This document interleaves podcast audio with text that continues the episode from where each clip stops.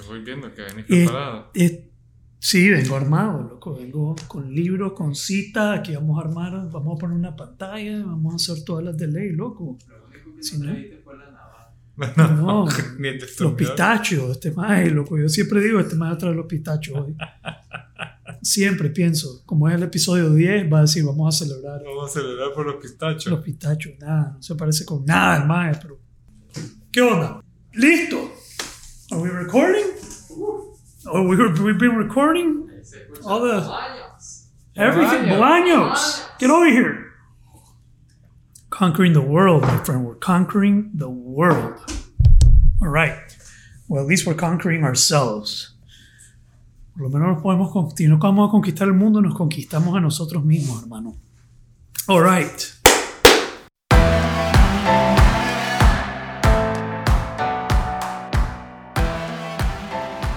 Muy bien. Bienvenido, episodio número 10. 10, hermano. Ya llevamos 10 episodios. 10. Vale la pena celebrar. Con Estamos los con- pistachos. con- no, no trajiste los pistachos. y no trajiste nada para celebrar. Te valió madre que hoy es nuestro décimo episodio. Pero bueno, yo también, yo sabía, pero no se me ocurrió. Aunque Pero- sea una Coca-Cola, brother. Como que Algo, estuviéramos... pues yo tengo mi agua aquí. Pero excelente. Episodio 10, Conversaciones Nobles. Un podcast para volar. Si dijimos la vez pasada que aquí vamos a volar, que si no vamos a volar aquí, entonces ¿dónde? A mí me gusta este vehículo, este proyecto, porque puta, nos permite hablar de lo que sea, que fluya lo que sea. Eh, liderazgo, filosofía, la vida, la muerte, cosas existenciales. Eh, le dije a Javier la otra vez, yo creo que hasta lo más trivial lo podemos volver existencial aquí.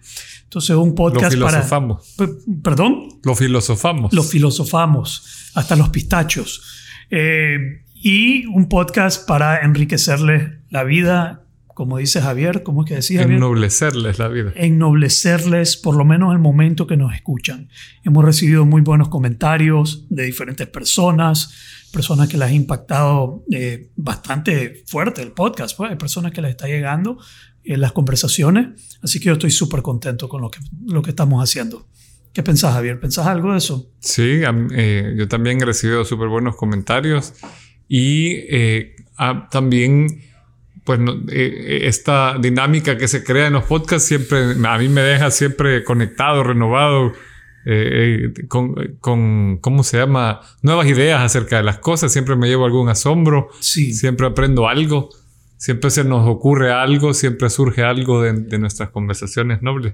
Sí, eh, y yo creo que vale la pena eh, reafirmar eso, que esta conversación no es como que la traemos preparada, digamos, traemos una idea y traemos las ideas que ya tenemos, pero a la hora de estar conversando, de por lo menos desde mi experiencia, yo comienzo a descubrir cosas dentro de la conversación, dentro de que estemos hablando, comienzan a surgir realiz- realizaciones, eh, nuevo entendimiento, digamos, ah, me encanta, una persona decía que cuando se ponen a conversar dos personas, se crea una tercera mente, una mente colectiva entre esas dos personas, de donde pueden surgir ideas, realizaciones y descubrimientos que jamás podrían surgir si estuviera solo vos. Sí, Si solo yo no, no, no podemos, pero al conversar generamos una tercera mente colectiva que tiene un potencial para generar eh, más de lo que una persona individual podría. Entonces sí, eh, eh, definitivamente yo también salgo enriquecido. Muy bien, eh, algo que quería comentar antes de empezar hoy, Javier, es, uno, me encanta este proyecto, es una de las cosas que más me entusiasma hacer durante la semana, la que menos paga, por ahora. por ahora. La que, pero eso es interesante. Es, interesante que lo que más me entusiasma hacer durante la semana eh, eh, eh, es venir a este podcast. Entonces, y otros proyectos que estoy haciendo en este momento, en, en resumen, ahorita estoy viviendo uno de los momentos que más conectado me siento con el universo, más en sintonía me siento con el universo el día de hoy, que quizás que jamás me he sentido. Así que eso es bastante interesante. Buen momento. Sí, súper buen momento. Especialmente ya al filo de los 40 años. Entonces, eh, lo otro, quería rescatar lo que veníamos hablando la vez pasada, cuando estábamos hablando, ¿de qué hablamos la vez pasada? De la Sincronicidad. sincronicidad y la diosicencia o diosidencia. Diosidencia. Sí, eso me ha llevado, uno, a sentirme lo más conectado a este proyecto, el otro proyecto que estoy haciendo, este momento en mi vida, uno de los momentos que más conectado me siento con el universo. Estoy releyendo un par de libros críticos que me marcaron en el pasado, pero que hoy los estoy retomando. Uno es uh, El, poder del propósito de Richard Leader. Se lo recomiendo a cualquier persona que valora o o tiene la intención de indagar sobre su propósito. Entonces lo estoy releyendo y reconectándome con mi propio propósito. Eh, el otro es el de sincronicidad, Joseph Jaworski, eh, y también eso es súper volado, eso te lo recomiendo a vos. Es un poquito más volado, un poquito más denso, pero súper, súper filosófico y cómo entrar en sintonía con el universo, cómo operar desde el momento presente. Entonces, no solo es vivir el presente, sino cómo operar del momento presente y cómo ser maestro de esa capacidad. Entonces, estoy leyendo eso. Y lo otro que mencionaste, que mencionamos, fue eh, el Evangelio de Santo Tomás. Ah, sí, que quedó pendiente la cita. Quedó pendiente la cita de Santo Tomás. Yo la traje el día de hoy. Y me acuerdo por qué fue que me surgió la idea de compartirla, que fue, vos estabas hablando del, del De Kairos. el- ¿Cómo? Kairos. Kairos. Pero el mechón ese, ¿cómo Sí. era? Contar, ¿Cómo eh, era él? Kairos es el dios de la oportunidad. Sí. Ahora, es curioso porque también a mí se me quedó pendiente una cita de Kairos. Ajá. Para, para ser más amplio, Kairos es el dios de la oportunidad. Entonces él está de pie sobre una esfera, tiene alas en los pies y está como wandering, o sea, tiene un movimiento eh, caótico, digamos, o Ajá. sea, se mueve hacia adelante y hacia atrás. Y él es eh, con el pelo corto, pero tiene un mechón en la frente grande como el de Elvis Presley. Sí. De tal manera que cuando se te acerca, ay, tiene un- una daga en Un una de las manos. De tal manera que cuando él se te acerca, tenés que tomarlo por ese mechón, porque si no, él te corta y se aleja. Ok. Eso es la ¿Te versión. corta o te mata? O te mata. Yo, Ok. eh, ahora, esa es la versión griega. Ajá. Esto lo, lo, en su sincretismo lo absorbió el cristianismo. Sí. El otro día yo conversaba con un amigo eh, cristiano de Osana, que le tengo mucho aprecio, que tenemos también buenas discusiones, no discusiones, co- conversamos también. Ujú. Y él se llama Cairo. Así Y- se llama él. Al- así se llama el Cairo sin la S al final, Cairo. Ok. Y entonces yo le, como el Cairo en Egipto, ¿verdad? Entonces yo una vez le pregunté a él si él sabía qué significaba su nombre. Y él me dijo, sí, eh, quiere decir el tiempo de Dios, Mm. que viene de la mano con lo que estábamos platicando la vez pasada, las diosicencias o las Claro. diosidencias. Entonces yo le conté a él, él no sabía de este dios griego y me dice que interesante, porque bueno, el tiempo de al final es lo mismo. Eh, eh, claro, el, el- la- el concepto cristiano es un solo Dios que, que y es un tiene un plan personal para vos. Entonces, Claro. eh, aceptar que hay una oportunidad a las puertas sucede en el mundo cristiano cuando Dios lo quiere, cuando Dios lo permite. Y ese es el tiempo de Dios Sí. que es al final, pues, lo- el concepto de la diosicencia o diosidencia, ¿verdad? Es una, una alineación de tu propósito con lo que te pasa alrededor tuyo, que es parte del plan que Dios tiene para tu vida Claro. en, en la, en la mentalidad cristiana. Claro. Entonces, la mentalidad, el cristianismo está lleno de culturas que no son meramente cristianas. Sí, No lo, ha ido cristianos- absorbiendo. Sí, no todos los cristianos lo saben. Desde incluso, pues cuando Roma adoptó el cristianismo, de haberse absorbido un montón de, las de las cosas, se deben de haber fusionado un montón de cosas. Súper interesante. Entonces, cuando estás hablando de ese, ese ente, Kairos, no sé si es así se llama el ente. que sí, es la como un genio, Cairo. Ese gen- genio. Y lo interesante es que el día siguiente te mandé un mensaje Sí. porque me cayó un newsletter donde yo estoy suscrito. Esto no fue Google, ni fue Facebook, ni fue nada de algoritmo. Esto fue algo que yo recibo todos los días. El día siguiente yo recibí uno de- con una invitación a un programa que se llama Kairos. Sí, fue una súper sincronía. Sí, súper sincronía. Te lo mandé. Mira lo que me llegó hoy. Pues nunca lo había escuchado. Eh, entonces yo te dije que me, me recordó una cita de Santo Tomás de Aquinos. No, no era Santo Tomás de Aquinos. Santo No, Tomás, Santo Tomás. El, el Evangelio de Santo Tomás, The Gospel of Saint Thomas. Eh, y dice la cita, te la voy a leer. Es una de las citas que a mí más me llega. Dice, If you bring forth what is within you, what is within you will save you. If you don't bring forth what is within you, what is within you will kill you or will destroy you. Entonces lo que dice es que si traes al mundo, si manifestas lo que tenés adentro, lo que tenés adentro te salvará. Si no traes al mundo, manifestás lo que tenés adentro, lo que tenés adentro te destruirá. Wow. Entonces para mí es lo mismo que, ok, si no agarras la oportunidad, si no agarras ese mechón, ese mechón, esa persona, ese, ese ente te va a apoyar, te va a destruir, te va a matar. No agarraste la oportunidad. Y es igual si no traes al mundo lo que tenés en tu, en tu, en tu esencia, tu propósito, tu razón, todo tu, lo que tenés que dar, lo que te ha dado Dios, si no lo traes al mundo, eso mismo te destruirá. ¿Qué pensás de eso, Javier? Qué fuerte. Fuertísimo. Sí, porque eh, Jung tiene una frase que, que parece ah, es parecida. Dice, eh, hasta que no sos consciente, eh, es algo así que, ¿cómo es? Espérate, deja- tiene que ver con el inconsciente de Jung. Ujú.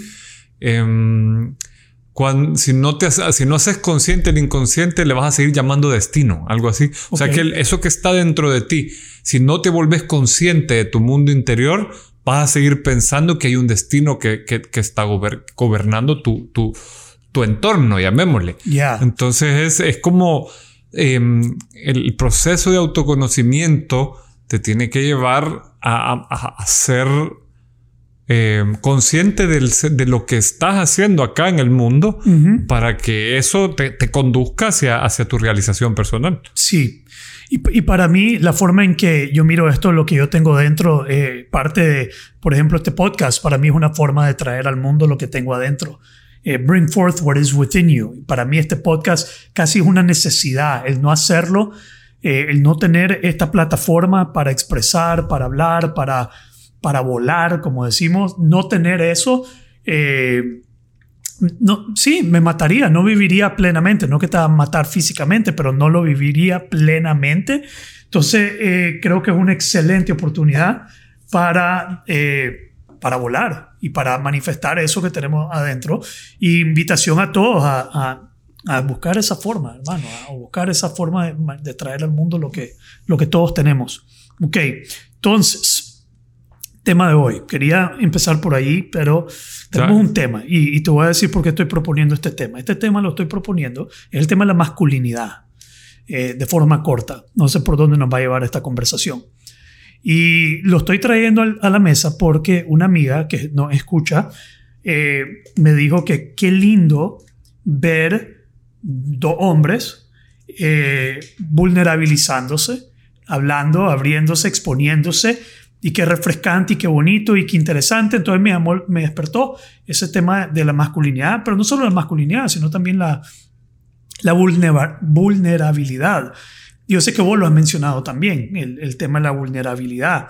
Y, creo que por ahí podemos eh, ir conversando de por qué ella percibe eso. Y, y antes de, de darte la palabra, quiero decir algo. Quiero, quiero no disculparme, pero que la gente entienda que estas conversaciones, estas conversaciones son eh, exploratorias. Estas conversaciones no están planeadas.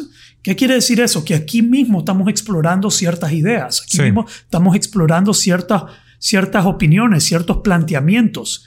Es más, yo me atrevería a decir que muchas veces, después de escuchar o después de hablar, eh, ni yo estoy de acuerdo con lo que dije.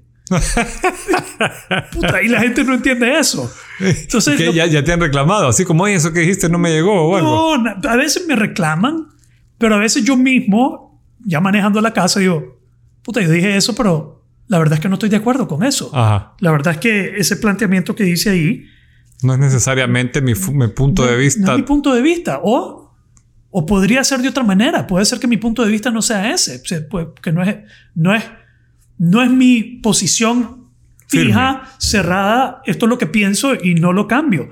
Sino que más bien quiero que la gente entienda que aquí estamos explorando con ideas, con opiniones, con filosofías, con...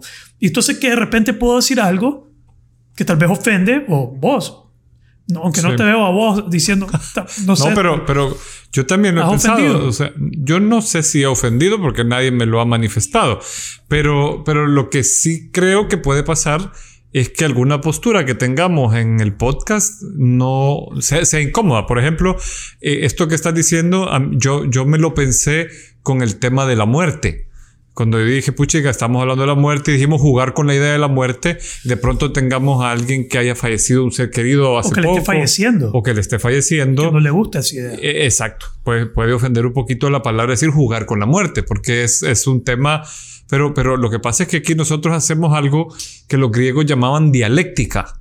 Ajá. Entonces. ¿Qué es dialéctica? Eh, dialéctica es que hay dos logos. Es lo que vos lo has dicho de una manera bien aterrizada con el tema de que, que hay una tercera mente. O sea, eh, es, es, es una forma de traer o de explorar y por eso es que yo creo que tenemos realizaciones, porque yo te lanzo una idea y vos me la contestás y estamos como, como haciendo una, un, llamémosle un juego con las ideas y eso trae realizaciones. O sea, se te acomoda la idea de una manera o, o, y, y, eso puede ser que, que traiga ideas que no son necesariamente producto terminado porque estamos Lindo. explorando con las ideas. Es más, pueden ser producto de nuestra historia, producto de algo que, que, traemos que tal vez no lo pensamos. Exactamente. Que está arraigado, aferrado en nosotros. Yo, te, yo tengo una tendencia bien fuerte de, de, de este tema de la masculinidad y de lo que es ser hombre y pues de repente, sí, entonces aquí lo que estoy haciendo es dándome las manos como Poncio Pilato antes de entrar en un tema que puede ser escabroso. Que puede ser controversial, no sé, no sé qué voy a decir y, y no sé si lo que voy a decir va a, ofender a alguien, y, pero yo sí soy muy inclinado a la, idea de como Jordan Peterson, que Jordan Peterson eh, eh, es una persona que dice, si no estás dispuesto a ofender, entonces no estás dispuesto a pensar. Sí. Si por no ofender no pensás o no articulás, entonces ¿qué estás haciendo? No estás pensando. Entonces tenemos que estar dispuestos a ofender si queremos pensar y articular y tal vez que nos desafíen las ideas y las cosas que estamos diciendo. Sí, sí, sí. Y viceversa con la gente que se siente ofendida, digamos. Eh, ¿Será capaz alguien de decir algo que me ofende tanto? Yo creo que hoy en día mi no es que tenga una piel de cocodrilo, como dicen, pero sí creo que estoy capaz de procesar el pensamiento de quizás cualquier persona sobre algo y no me voy a sentir ofendido. Sí. Y no todo el mundo tiene esa capacidad. No, no todo el mundo tiene la capacidad. Ya. Yo, yo creo que algo que, que es bonito es en esta dinámica que hemos logrado crear es que estamos jugando con ideas, no necesariamente estamos del todo de acuerdo con las otras, escuchamos la otra posición. Entonces tal vez ojalá no ofendamos, porque no es nuestra intención, pero sí podamos generar incomodidad, O sea, de Incomodemos. o incomodemos, pues sí, porque al final. Pero no, pero incómodo, no es que, no que tal vez incomodamos, incómodo, no, hagámoslo. Hagámoslo. Hagámoslo, hagámoslo. Empujémosle a la gente a su zona incómoda, lo que no quieren oír y y tal vez algo que Dios no lo quieren o, o no nos ven porque por la línea de trabajo en que estamos, de repente se hacen una idea de, de, de nosotros. O la otra vez yo quería poner un post que decía, yo no, no soy la persona que vos querés que yo sea. Pues definitivamente pues sí. no lo soy. No soy tu gurú, como dice Tony Robbins. Tony Robbins. Sí, somos, somos humanos, pero bien. Humanos que, que nos hemos acercado a, a, tratar de despertarle conciencia a, a, los demás. A los demás. Despertando conciencia nosotros mismos primero, obviamente. Ese, ese, es el criterio número uno. Si quieres transformarle la vida a los demás, primero tenés que transformar tu propia vida.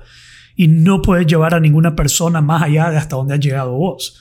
Como coach, tu filo de desarrollo es el filo que va a tener tu cliente. Entonces queríamos hacer un anuncio. Acuerden que acabo de decir que estoy lo más en sintonía con el universo que he estado en mi vida. Así que buena época para venir a buscar mi apoyo y trabajar conmigo. Están en sintonía estoy que estoy. ¿ah? This is the moment. Si tu coach está en sintonía con el universo, más probable que entre en sintonía. Te va a cortar. Que entremos juntos. No, estoy bromeando.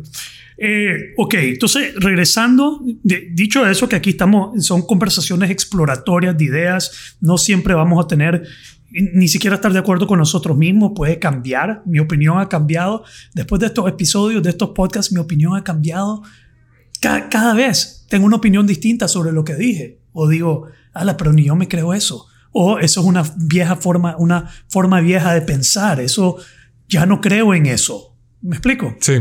Sí.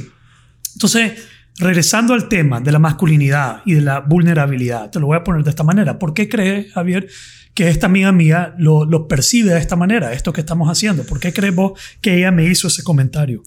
Pues mira, yo pensaría que es, hay un común denominador que es difícil, especialmente para los hombres, exponerse. Exponerse a manifestar su punto de vista, a contar fases de su vida que no son las mejores.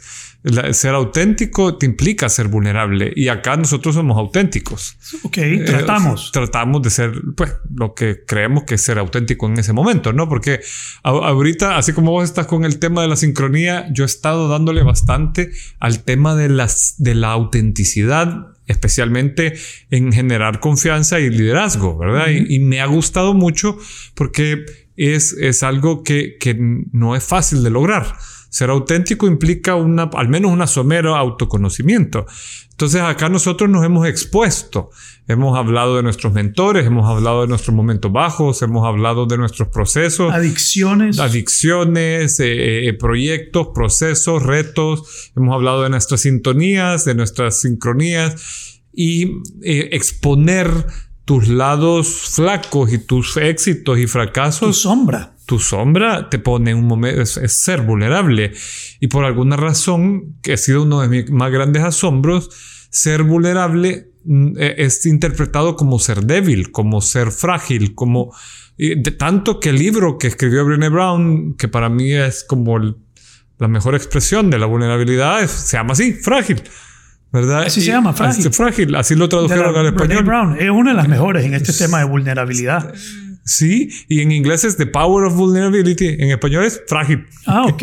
Imagínate. Entonces, eh, ser, para mí ser vulnerable, exponerte a la, al camino de la vulnerabilidad, ahora lo entiendo así, es de una gran fortaleza y no es algo cómodo.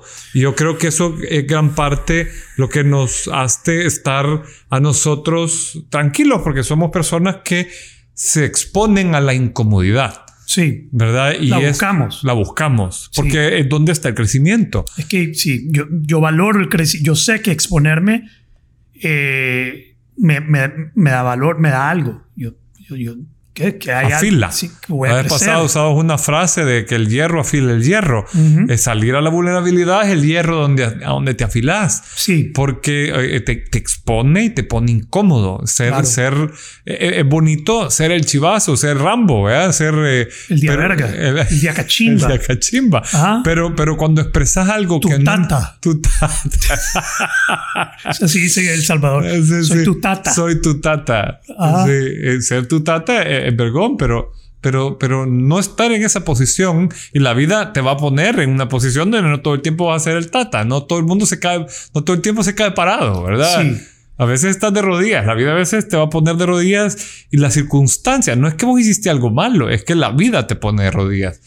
Sí, y, y el tema de la vulnerabilidad no es solo algo masculino. Digamos, hay mujeres también que les cuesta ser vulnerables, que les cuesta explorar su, su lado eh, frágil, eh, sensible, oculto su sombra, sus su, su traumas, sus dolores, no solo es de varones, pero, pero definitivamente la cultura lo hace más difícil para el hombre ser vulnerable, demostrar fragilidad, demostrar, abrirse, demostrar emociones, eh, soltar esa, esas máscaras y exponerse. Y al hombre le cuesta más. Quitar la dureza, el, aparente caparazón. El caparazón. Nosotros, entre comillas, los hombres, por regla general, nos realizamos en la conquista. O sea, nuestra psique necesita retarse, plasmar, luchar. Siempre eh, eh, eh, ahí está esa broma. Yo hace poco vos pusiste algo en tus historias de los hombres vivimos menos o algo así. Estaba un hombre con un cocodrilo. está esa necesidad en la psique masculina, por regla general, de ir a buscar eh, el peligro y Peligro, pero, pero plasmar, o sea, hacemos deporte, nos enfrentamos, nos peleamos, nos ponemos guantes y nos damos vergazos. Eh, eh, está esa, esa onda, pero no es lo común eh, que el hombre haga el otro, el otro lado, el, lado de estar vulnerable, de contar cómo se siente, de expresar sentimientos. O sea, eh, está esa broma de que, y, es más, la vez pasada eh, hablábamos de, de, cómo nos sentíamos con este podcast y decíamos, ya nos pusimos románticos, porque no es normal que alguien te diga, brother, no sabes cuánto aprecio este momento que tengo en la semana. Lo hacemos cuando ya estamos con unos tragos adentro. Exacto. Ahí sí, eso lo hacen broma. Ya se ponen a llorar, se ponen a abrazar se ponen a besarse, se ponen a hacer un montón de cosas y es el trago.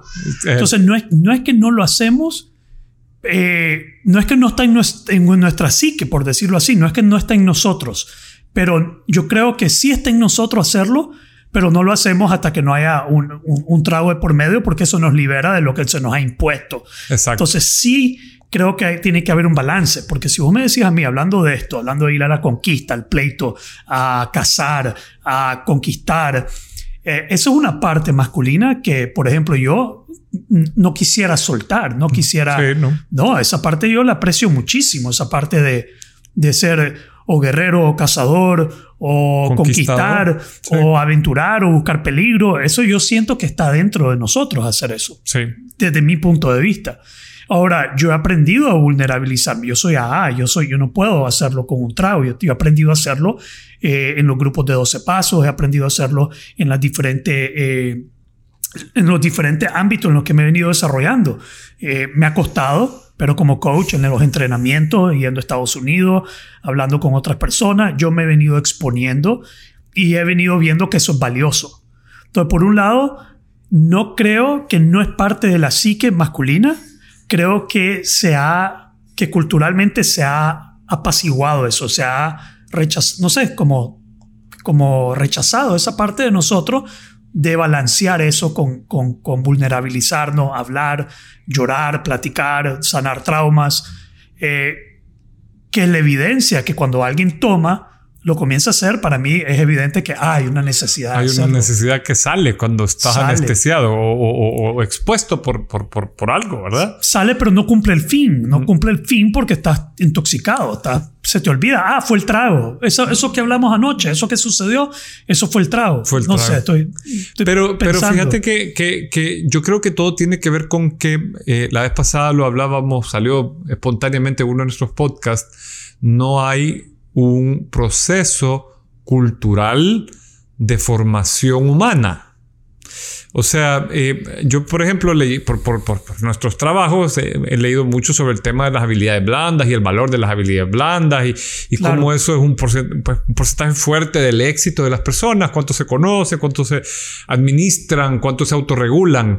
Pero desafortunadamente en nuestro sistema educativo eso se le ve valor en el mundo empresarial, se forma en el mundo empresarial, buscas un coach, un psicólogo, un terapeuta. En algunos, no todos.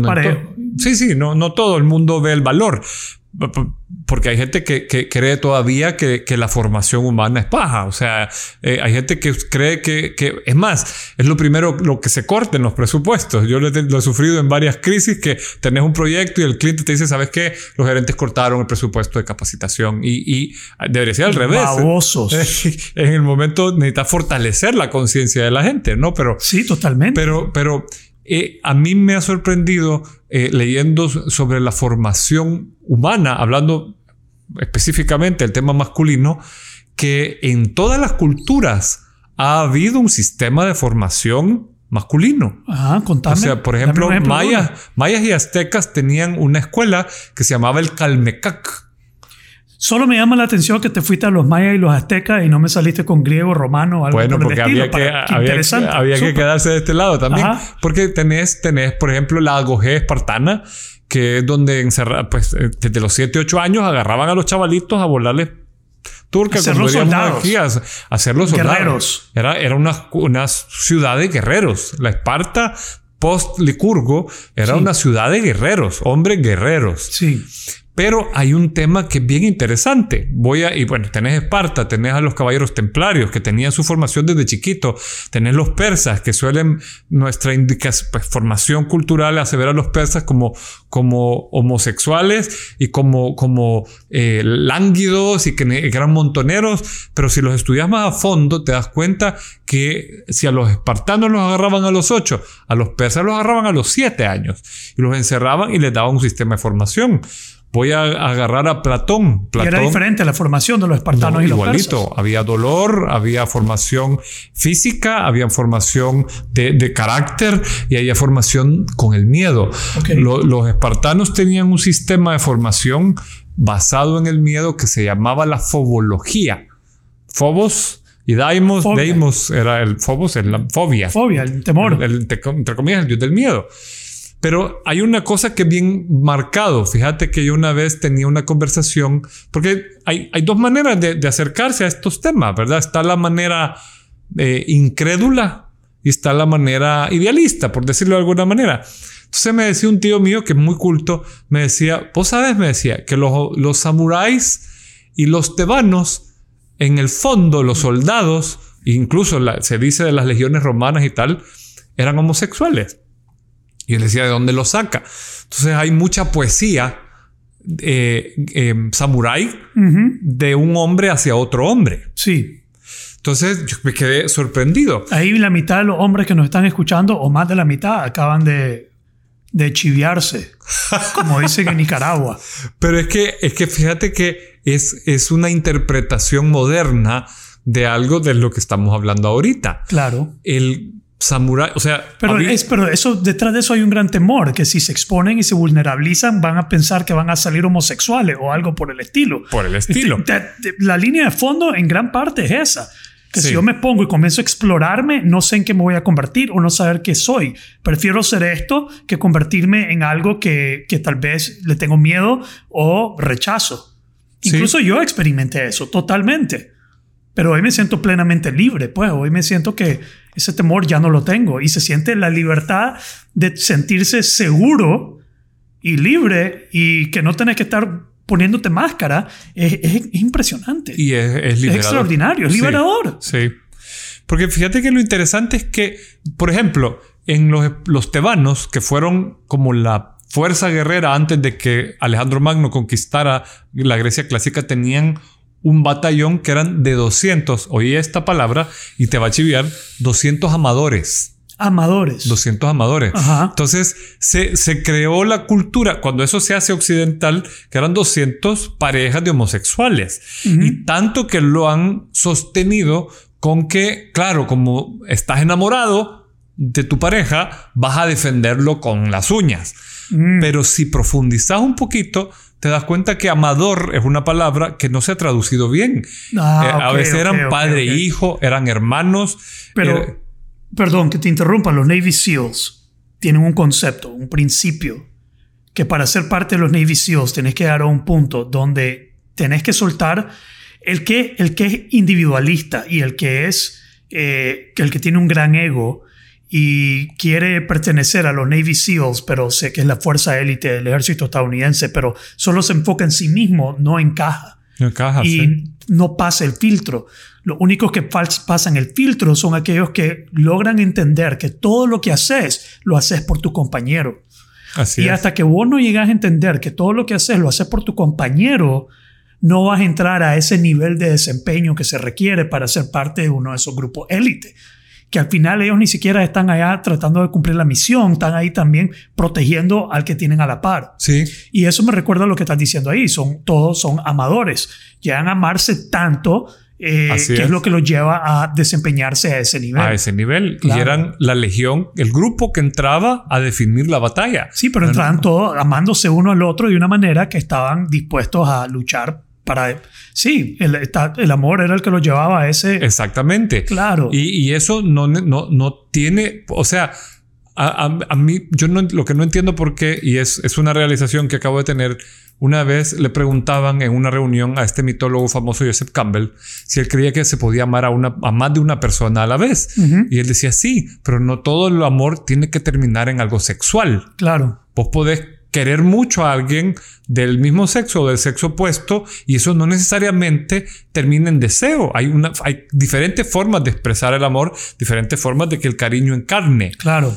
Ahora, volviendo a los samuráis, ellos estaban escribiéndole a su maestro, pero era una muestra de vulnerabilidad. Entonces yo una vez le pregunté a un chamaco que para mí es entre comillas, un mentor, aunque no nos conocemos físicamente, pero es un PhD en historia, a quien he leído mucho. Y yo le preguntaba si él había encontrado alguna forma de, o sea, en, la formación de los guerreros de élite, alguna forma de de, complementar la formación guerrera, porque si vos agarras la legión romana o a los espartanos tal, había mucha disciplina y mucho manejo del dolor y tal.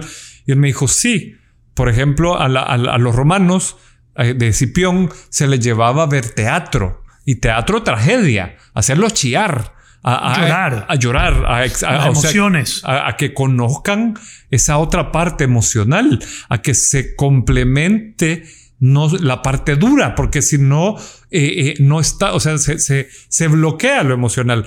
Tenés a los espartanos posguerra, batalla se reunían y lloraban juntos por el que habían perdido, se daban permiso porque ellos tenían el rigor los hacía bloquear el miedo. ellos controlaban y estaban, decían que era maravilloso verlos eh, en esa parte porque vos veías a la, falange espartana y no se movía y daba miedo su control.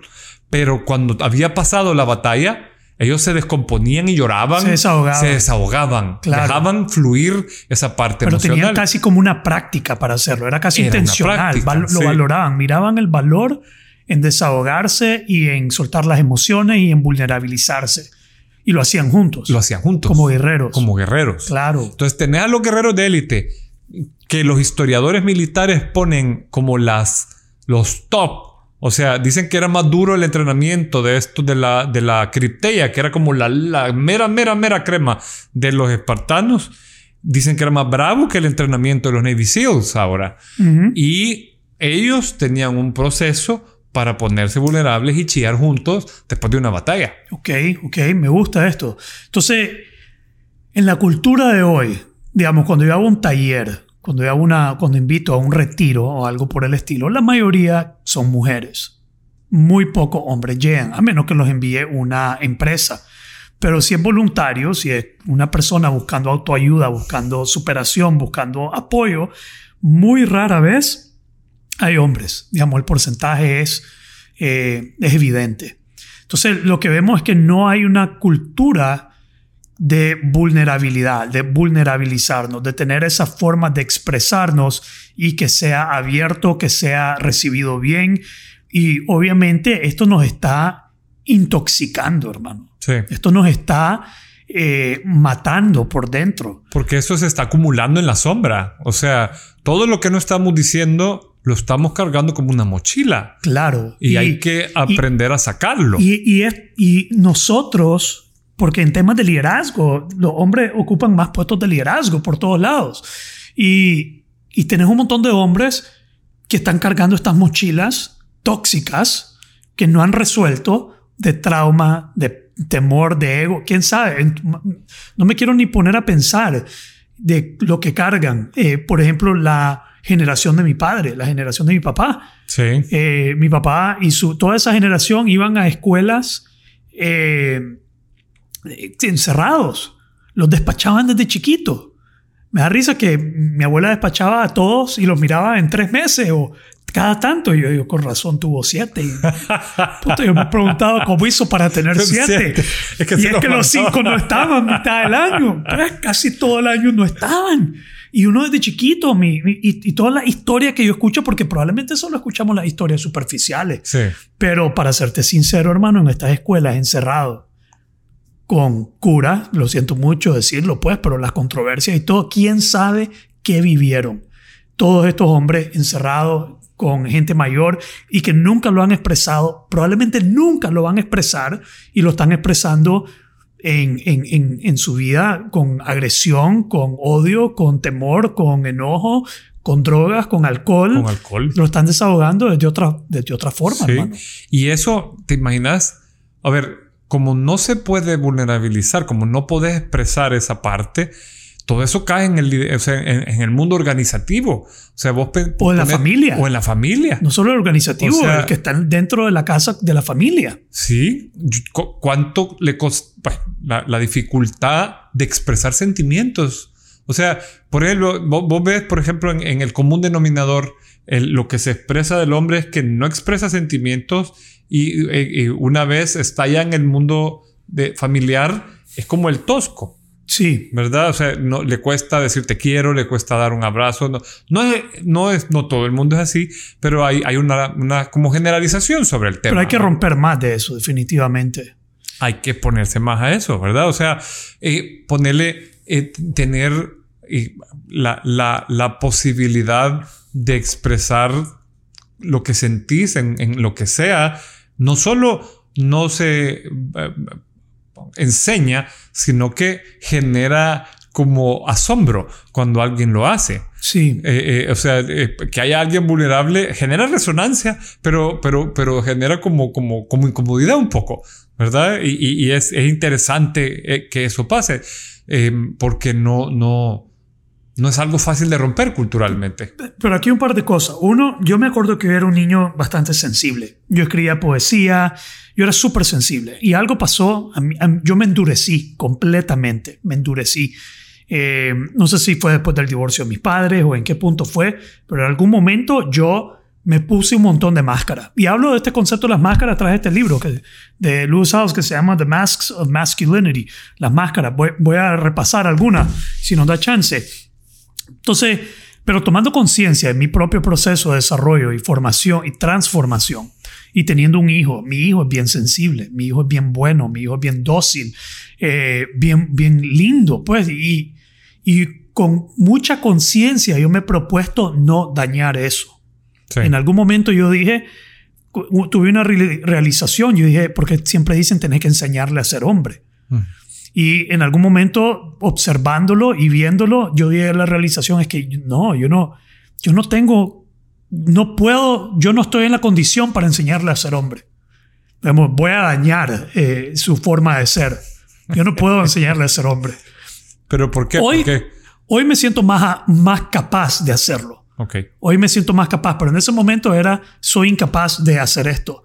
¿Por qué? Porque yo estaba plagado. Yo soy un machista en recuperación, eh, homofóbico en, en, recuperación, digamos, y podemos hablar de eso. Yo, yo, yo trabajé mi homofobia en un proceso consciente. Digamos, yo me di cuenta en algún momento, brother, vos sos homofóbico y tenés que tratar esto. Y yo hice un trabajo personal donde yo no me podía sentar en una mesa en una mesa, en un restaurante, con alguien que era gay, con un hombre gay, porque el machista, que le importa sentarse en en frente de dos mujeres que son gay, pero en frente de un hombre, yo fui con el amigo de mi esposa una vez a almorzar. Mi esposa fue a almorzar con un grupo y me dijo, ¿quieres venir? Sí, ok, pero va a estar X persona. Yo, solo el hecho que la alerta me la despertó el hecho que me lo dijo. te estaba avisando por algo. Me estaba avisando por algo. ¿Y, ¿Y por qué me avisó? Yo estaba algo más consciente. De repente llego y estaba incómodo todo el tiempo. No podía voltearlo a ver, no podía ver en su dirección, no podía estaba tieso, en alerta, en, la, defensa, casi a la ofensiva. En el pasado hubiera estado a la ofensiva. No sé si me explico. Sí, sí, sí. Pero entonces, pero yo tomé conciencia y esto no puede ser así. Está, fregado esto. Digamos, el problema no es esta persona, el problema lo tengo yo. Sí. Entonces yo comencé a trabajar esto. Eh, de repente otra persona, eh, un buen amigo mío, me pidió ayuda porque era, tenía problemas con, con consumo y es gay y me pidieron que lo llevara a estos grupos. Y mi primera pregunta fue, ¿en el mismo carro? puta. pero estoy siendo sincero aquí. Sí, sí, sí. Pero, pero dije, ok, yo, yo lo voy a hacer. Pues, yo, tengo, yo no puedo hacer así, no, no puedo cargar esto. Pero entonces yo estaba consciente de eso y comencé a trabajarlo y a trabajarlo. Me hice amigo, lo llegué a querer un montón, hasta un punto que hasta le pedía que, mira, necesito asesoría en cómo me visto. Ajá. Y se iba conmigo a, a, galería y me ayudaba a escoger ropa. Y abuela estaba afuera y yo me iba a cambiar y yo salí y decía, ¿qué tal? No, eso no, eso sí. lo comencé a disfrutar, lo comencé a disfrutar y me, me cayó súper bien hasta el punto que nos íbamos a almorzar juntos. Pues me, yo le dije, vamos a almorzar, vamos al churrasco, pero vos invitás, le digo. Él iba a pagar la cuenta. Y estando ahí sentado almorzando con él y pensar en cómo era antes y a dónde había llegado a ese momento, eh, fue liberador. Me había liberado de algo, me había liberado de algo que no podía seguir cargando. Y yo creo que no solo la homofobia tal vez es un paso, el machismo eh, es, otro paso. Es más, es más difícil de identificar. Sí. Es mucho más difícil porque no estás expuesto todo el tiempo. Eh, lo vivo con mi hija, lo vivo con mi esposa, lo vivo de diferentes maneras, pero definitivamente es algo que son cosas que te, que te apresan, que te limitan, que te amarran, que, te, que el problema lo tenés vos. Y liberarte, o, el odio, el prejuicio. Esto no solo tiene que ver con machismo, homofobia, puede ser prejuicio, puede ser cualquier cosa, no sé cómo se diría, cualquier paradigma. Paradigma, sí. Cualquier paradigma que te limita y, y, el que está apresado, el que está encadenado, es uno. Sin darse cuenta. Sin darse cuenta. Para mí es liberador sentarme, no me importa. Yo di clase una vez en la Thomas More, eh, perdón que me extienda, pero di clase una vez y había un, eh, no sé cuál sería, transgénero. Y, y, me acuerdo que el último día de clase todos se están despidiendo y decidí en el último momento despedirme como que fuera mujer. Le di un beso en el cachete. Y se conmovió tanto que hasta lágrimas les trajo a los, a, los ojos. Y yo dije, voy a honrar a esta persona en este momento. Y lo hice, pero todo eso yo lo he hecho con intención. Y el que se libera uno, el, al vulnerabilizarse, el que se libera es uno. Entonces, no sé si este tema ha sido sobre la masculinidad o sobre la vulnerabilidad. Pero lo que, yo estoy viendo, no sé, ¿dónde estás vos con todo esto, Javier? No me quiero seguir extendiendo. Yo creo que es una suma de las dos cosas. A mí, fíjate que la, la, la, yo trabajé mi homofobia con mi hermano menor. Él nos sentó a todos como familia y me dijo, oh, wow. Yo soy gay, yo me gustan los hombres, soy una mujer en el cuerpo de un hombre, me siento así, eh, yo pues, quiero que lo sepan y todo. Y, y fue, pues, no, yo no lo, no, no te puedo decir que lo veía venir con, con toda conciencia, pero el, el, o sea, el que una persona que amas te lo exponga abiertamente y se vulnerabilice, eh, eh, yo no, encontré otra respuesta más que el amor y, abrirme a esa posibilidad. Y lo bonito y retador a la vez fue que me convertí en su confidente.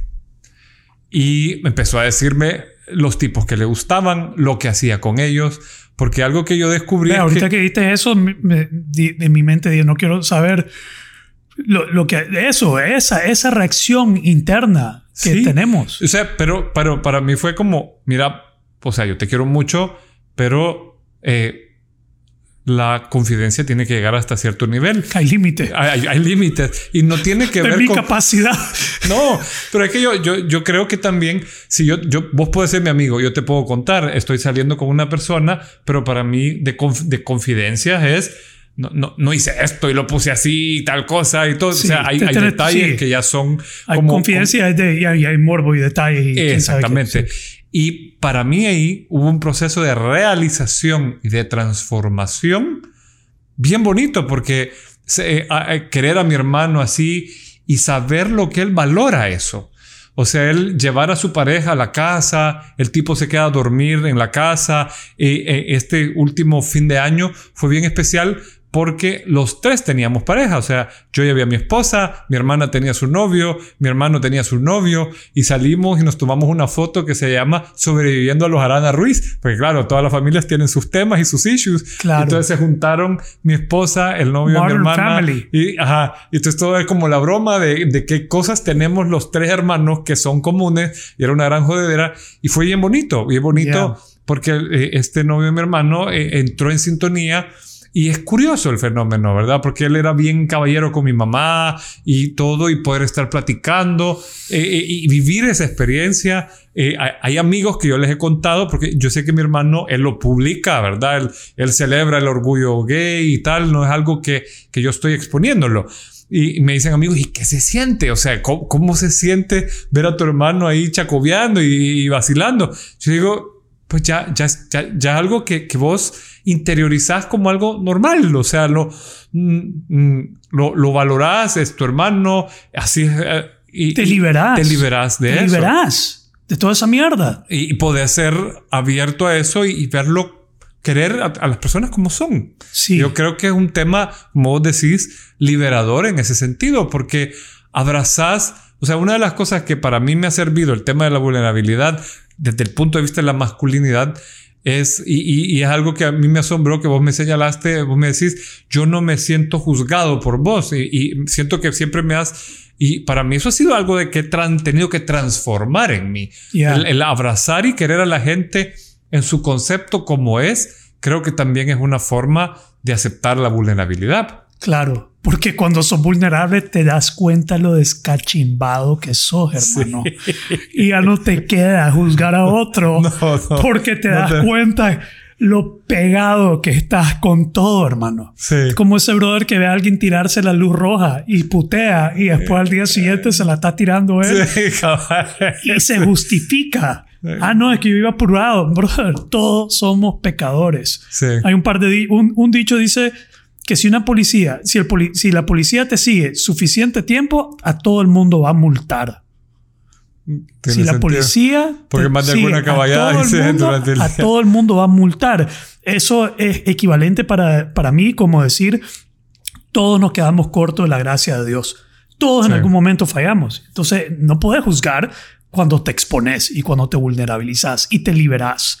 Entonces lo que yo estoy viendo aquí, ya para ir cerrando Javier, es que no sé si es el tema porque aquí me pidieron de hablar de nuevas masculinidades y eso, pero yo creo que la vulnerabilidad nos abre a liberarnos de estos paradigmas, estas formas de pensar, eh, y, hay que buscar espacios, no para educar a los hombres, sino para liberarlos, liberar, liberarnos, buscar espacios para liberarnos de, eso, de esas cadenas, de esas ataduras. No de enseñarnos una nueva forma, sino que liberarnos de esa vieja forma y ver las cosas de vulnerabilizar y ver nuestra humanidad, lo que somos. Yo, yo lo que quisiera decir para cerrar es que eh, eh, eh, tenemos que encontrar personas con las que te puedas sentir cómodo teniendo conversaciones nobles como las que tenemos acá. Yeah. O sea, que, que puedas tener una conversación de alma a alma. De alma a alma. Sí, o sea, yeah. que, que puedas exponerte. Yo, yo lo, lo, lo valoro mucho, tener amigos con los que puedas tener esa conversación porque te libera la mochila. Te, sí. Te, te, quita peso. Y si no te quitas el peso y estás liderando una familia y estás liderando una empresa, estás liderando un país, estás destruyendo la vida de los demás, estás trayendo sí. tu toxicidad al mundo. Así que es súper interesante, Javier, la conversación de hoy. Me ha encantado. Espero que la gente lo aprecie. Espero que... Que les sirva. Que les sirva y, y cualquier cosa que hayamos dicho que tal vez, no sé, que, como dicen en inglés, rubbed you the wrong way, que te chimó, que, que, que nos vea que también nosotros nos quedamos cortos de sí. la gracia de todos los oyentes. Pero está bien, excelente. Muy bien. Entonces, con eso, eh, episodio número 10. Eh, si les ha sido útil, perdón. Sin pistacho. Sin pistacho, sin celebración, no vieron chimbón. El 11 lo tenemos no que celebrar nada. con pistacho. Eh, me trajeron un café, por lo menos, lindo. El café que me trajeron eh, patrocinado por Height Enterprise. y si les ha sido útil, compartan. Eh, compartan con las personas que creen que necesitan escuchar estas cosas. Eh, compartan con los demás y comenten. Háganos llegar sus comentarios. Si les está gustando este podcast, no se queden en el silencio. Alguien me escribió hoy en la mañana diciéndome, no sé si vas a leer esto, pero me ha encantado el podcast. Lo escucho dos veces cada episodio. Sí leemos todo lo que nos mandan. Lo leemos sí. todo. Todavía no somos tan famosos como para no leer todo lo que nos mandan. Así que mándenos sus comentarios. Un gran abrazo a todos. Como diría Walter Mercado, mucho, mucho, mucho, mucho, mucho amor. amor.